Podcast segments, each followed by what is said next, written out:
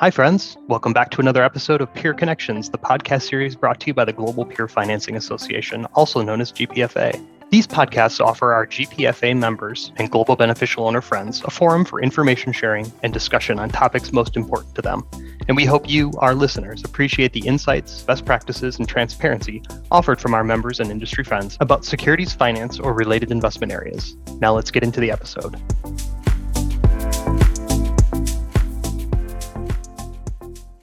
Welcome back to the Peer Connections podcast, part of the GPFA. We're here today to discuss an extension of the discussion that was started a few weeks back on indemnification. My name is Chris Benish. I'm a portfolio manager here at the State of Wisconsin Investment Board. And joining me today are Matt Burnett from Norges Bank and Jerry May from Ohio PERS. Matt and Jerry, do you guys want to take a minute to introduce yourselves? Sure. Hi, Matt Burnett, Global Head of Financing. We run an unindemnified securities lending program through an agent lender. Hi, I'm Jerry May. I'm a senior portfolio manager at Ohio PERS. Our program is run through an agent lender, and we do have indemnification. We're involved with not only the lending portion of the program, but we also manage all of the cash collateral as well. Thanks, guys, and thanks for joining us today. So, this discussion was really prompted in part by a white paper that was released by Mark Faulkner earlier last year called Something Better Change Securities Lending Indemnification is Unsustainable in its Current Form. It's triggered some interesting discussion, I think, amongst beneficial owners, particularly as we saw in the last podcast between Mark and Matt. And I think what we wanted to do was continue to extend that discussion, bring in a few more voices and viewpoints. So thanks for being here today. Maybe by way of introduction, just wanted to touch briefly on what we mean by indemnification in this context. So, in a securities lending transaction, I think as many of you know, there is a situation that may occur where a borrower may fail to return the securities that they have borrowed. And if that were to happen and the collateral that's being held is insufficient, oftentimes the agent will step up and indemnify that transaction and make the lender whole. And that's what we're really talking about here when we talk about indemnification and what might be changing in the industry. In the last podcast, Matt, you talked a lot about your view and your relationship to indemnification. And maybe just by way of recapping a little bit, you could share a little bit more, Matt, about how you guys view indemnification, how you use it today. Yeah, sure. Thanks, Chris. So I'll try not to repeat myself too much here and try to touch on a few different points. But one thing is I think there's some principles that we thought about along the way. And when I say along the way, this is a process that takes time to go from an indemnified program to being comfortable to managing risk yourself. The first is that the agent lenders indemnification or their balance sheet may get in the way of your own strategy. So an agent lender has to find trades and risk that works for all of their clients, not just you yourself. So that's something to consider and something we considered. And it's also worth thinking about what is indemnification actually worth. So when we took this conversation, it was more of most of the agents are banks and most of your counterparties are banks. So the credit quality of your agent lender and their ability to indemnify you is probably pretty highly correlated with the borrowers they're looking to indemnify. So one of the things is if you are indemnified, it may be worth assessing your agent's ability to cover that indemnification. How much are they indemnifying? I think is a fair question. What types of trades are they indemnifying outside of you? So beyond putting in analytics, databases, trading competency, etc., there's a few things that sort of have to scope how you think about risk rather than just how do you transact when that default does happen one of our core principles was we didn't want to outsource risk management. And that carries forward to this day when we think about things like CCPs, et cetera, but we'll save that conversation for another time. So, but critically, even if there are very few defaults in this industry, there's still a lot of decisions that you have to make on a regular basis in an unindemnified program, you know, around counterparts, around collateral types, et cetera. You can think of a few large European PBs that aren't prime brokers anymore that had some close calls in the last few years. So you have to decide how you want to treat that counterparty going forward, what type of collateral you want to take. But I think my biggest point is I don't think we're that special when you point to unindemnified lenders.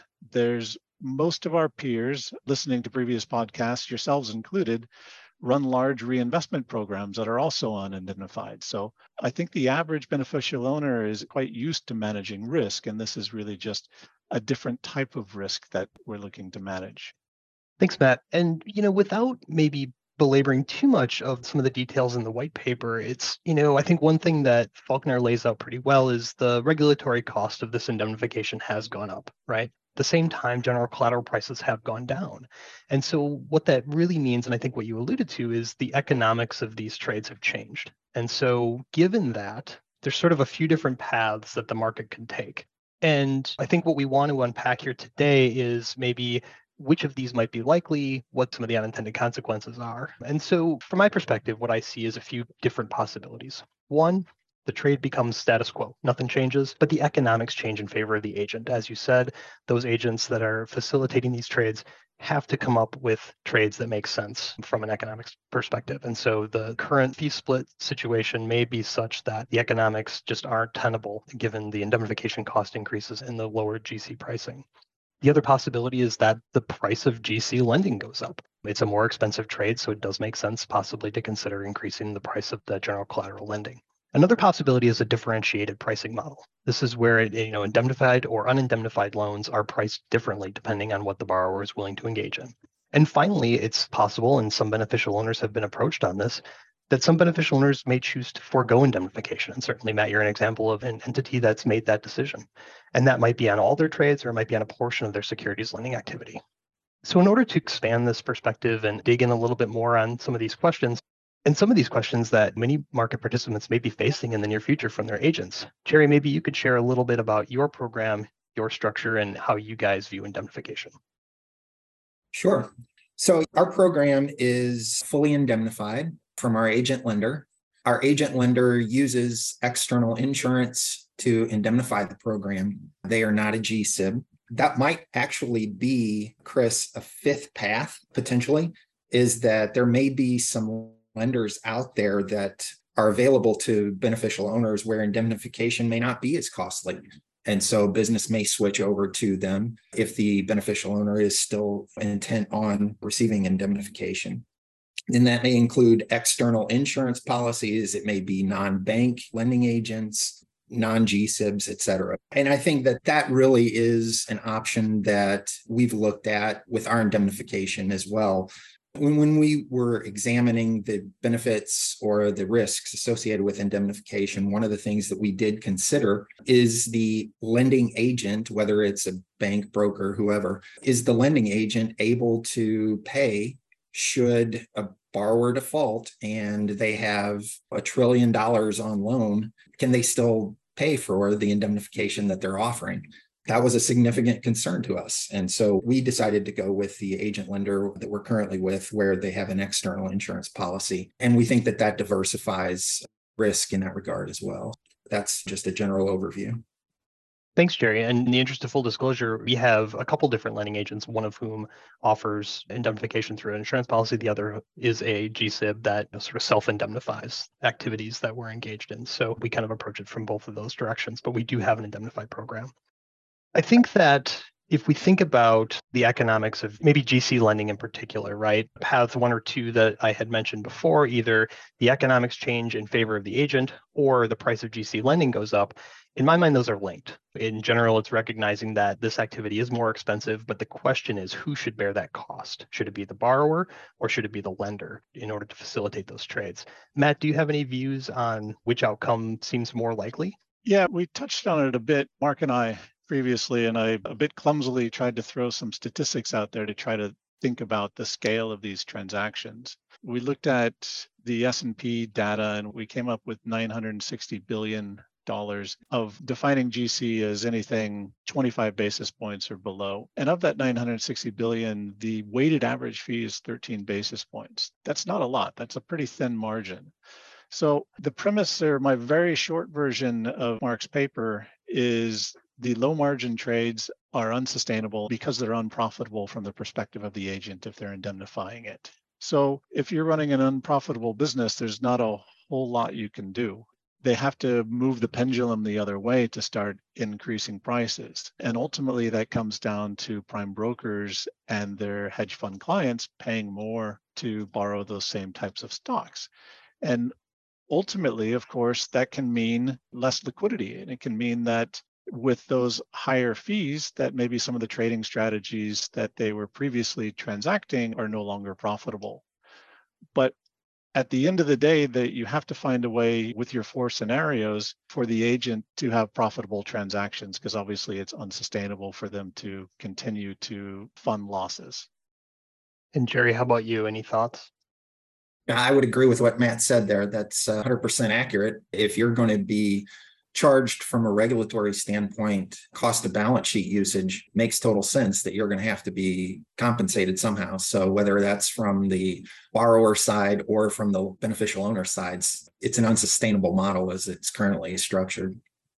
This is essentially where Mark and I finally disagreed. We agreed on way too much on the previous mm-hmm. podcast, but we disagreed on what would happen here. He had a strong opinion that pricing wouldn't change, that for the most part, unindemnified beneficial owners would use this as an opportunity to kind of hoover up those balances at the same price, or that banks would find another way to arbitrage lenders to keep their costs down. My view is that whether or not there's enough capacity for unindemnified lenders to take those, you know, nearly trillion dollars in balances potentially, I think people that run un- unindemnified programs think a lot about risk and they want to be paid for it at the end of the day. And 13 basis points probably isn't enough if you start thinking about the cost of risk, operational risk, as well as investment risk and counterparty risk. And what is your vote worth at the end of the day?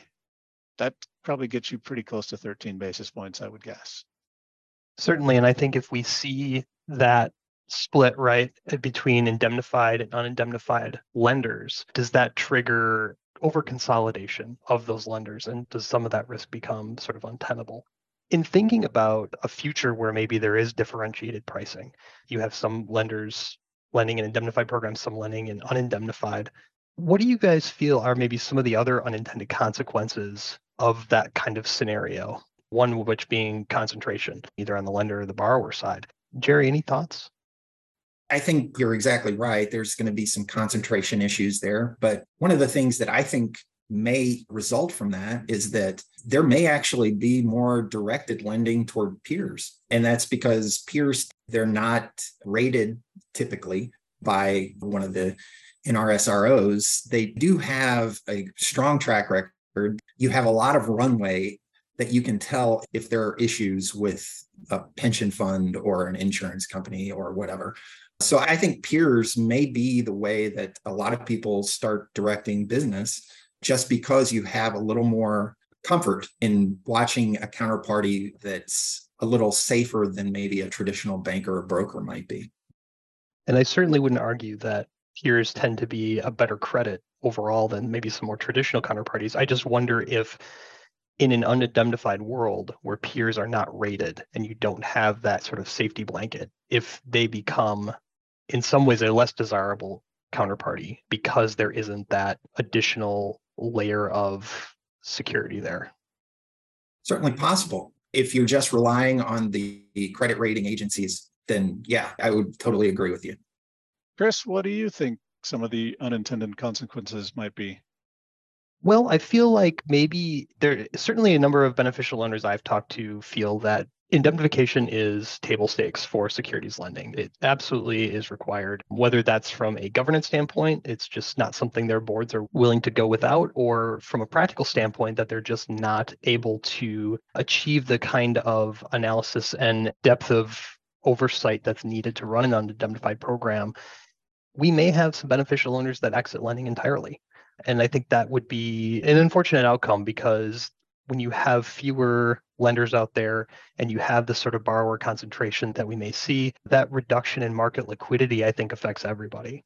So that's one of the things that I would be worried about. Yeah, but I wonder if should lenders lend at any price? So I think regulation has a purpose, and the purpose of that is to force banks or people that are underwriting these risks to manage those risks. And one of the things that I've certainly observed in the last, call it five or six years, is risk has changed, but the way the industry has managed risk hasn't really changed that much. So if you look at 2022, I think we probably agree that it was a bit of a different year from 2021. Volatility in equity markets increased, volatility in fixed income markets definitely increased. All our counterparty CDSs are much higher than they were the previous year. Yet I don't think the industry made changes to their collateral portfolios, their haircuts, etc. So that seems odd to me that we don't recognize that in either pricing or our risk management. That doesn't seem like a very well functioning market to me. You know, Matt, I think you're right. And one of the things I think this industry in particular, and those of us that have been it for a while, recognize is the momentum of this industry is tough to overcome sometimes. There are many things that the securities finance market does that it becomes difficult to sort of escape our own historical patterns and momentum. And so this is a perfect example where the market's always operated one way and it becomes difficult for people to think about it differently. I hope, though, that while the regulation has the effect of getting people to consider what the real costs are of these transactions, for me, it comes down to who pays that cost, right? And so I come down on the side of I think the borrower should pay that cost, but you know, it's a nuanced discussion and consideration that needs to be taken into account. I think Matt hit on something that was pretty interesting there. He hit on the idea that there could be a place for dynamic haircutting.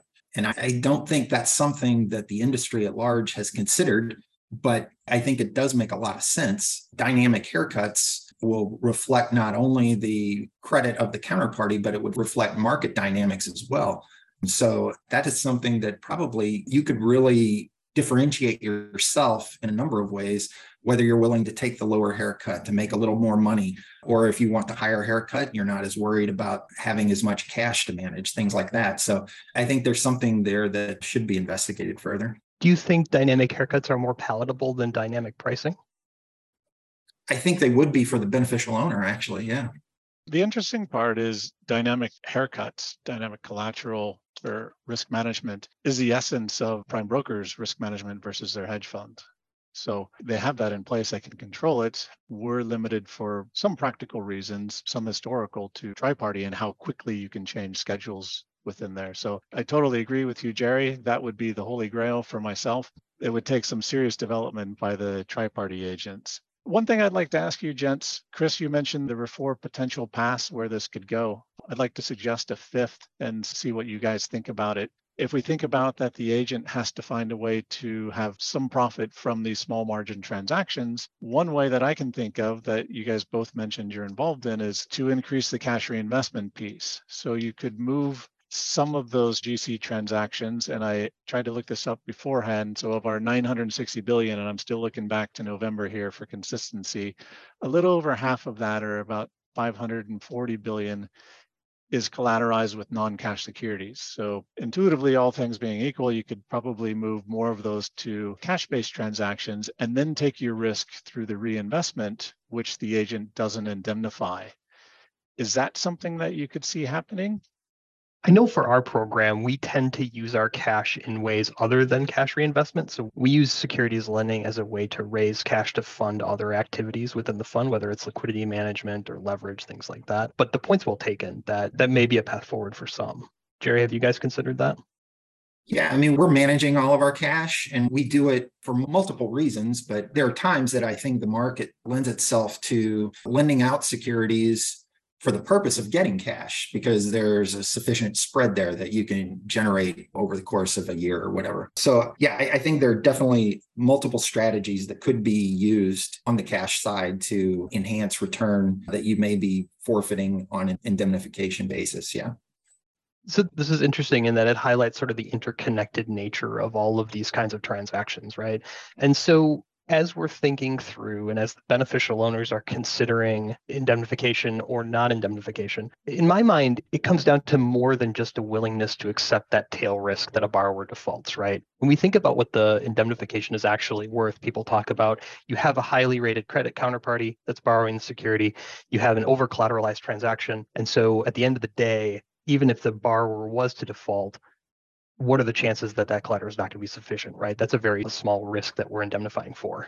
But from my perspective as a beneficial owner, indemnification goes beyond that, right? There's a alignment of interests that takes place between the lender and the agent that indemnification helps facilitate and sort of holds them accountable to managing that program in a way that that's prudent.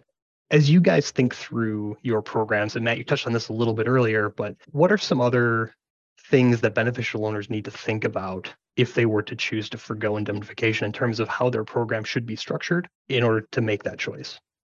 Yeah, sure. The only thing that I'm worried about is really catastrophic risk. So if I want indemnification, I want the agent to cover billions of dollars in losses, not millions of dollars in losses. So these are small probability, super high impact events. And as I kind of started with earlier, I don't know because of the core, the agents tend to be in the same type of business as our counterparties.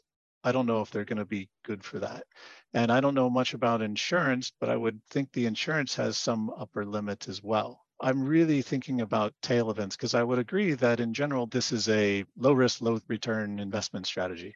But to answer your questions, you have to to move to that unindemnified world, you have to own that risk. You have to own every part of that risk, and you ultimately have to be able to trade that risk at the end of the day. So if you're accepting some type of collateral because it has a higher yield, you have to be able to take ownership of that and have the infrastructure and the competency to trade that at the end of the day. And I think, as I said before, most of us have to make that step, have to go in front of a board at the end of the day to get approval for that.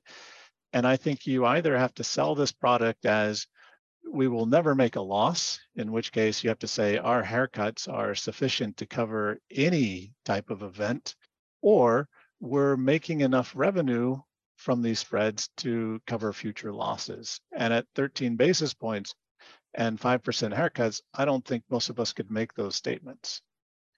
So, in a world without indemnification, are there some lenders? My fear is there are many lenders that will not be able to make that leap.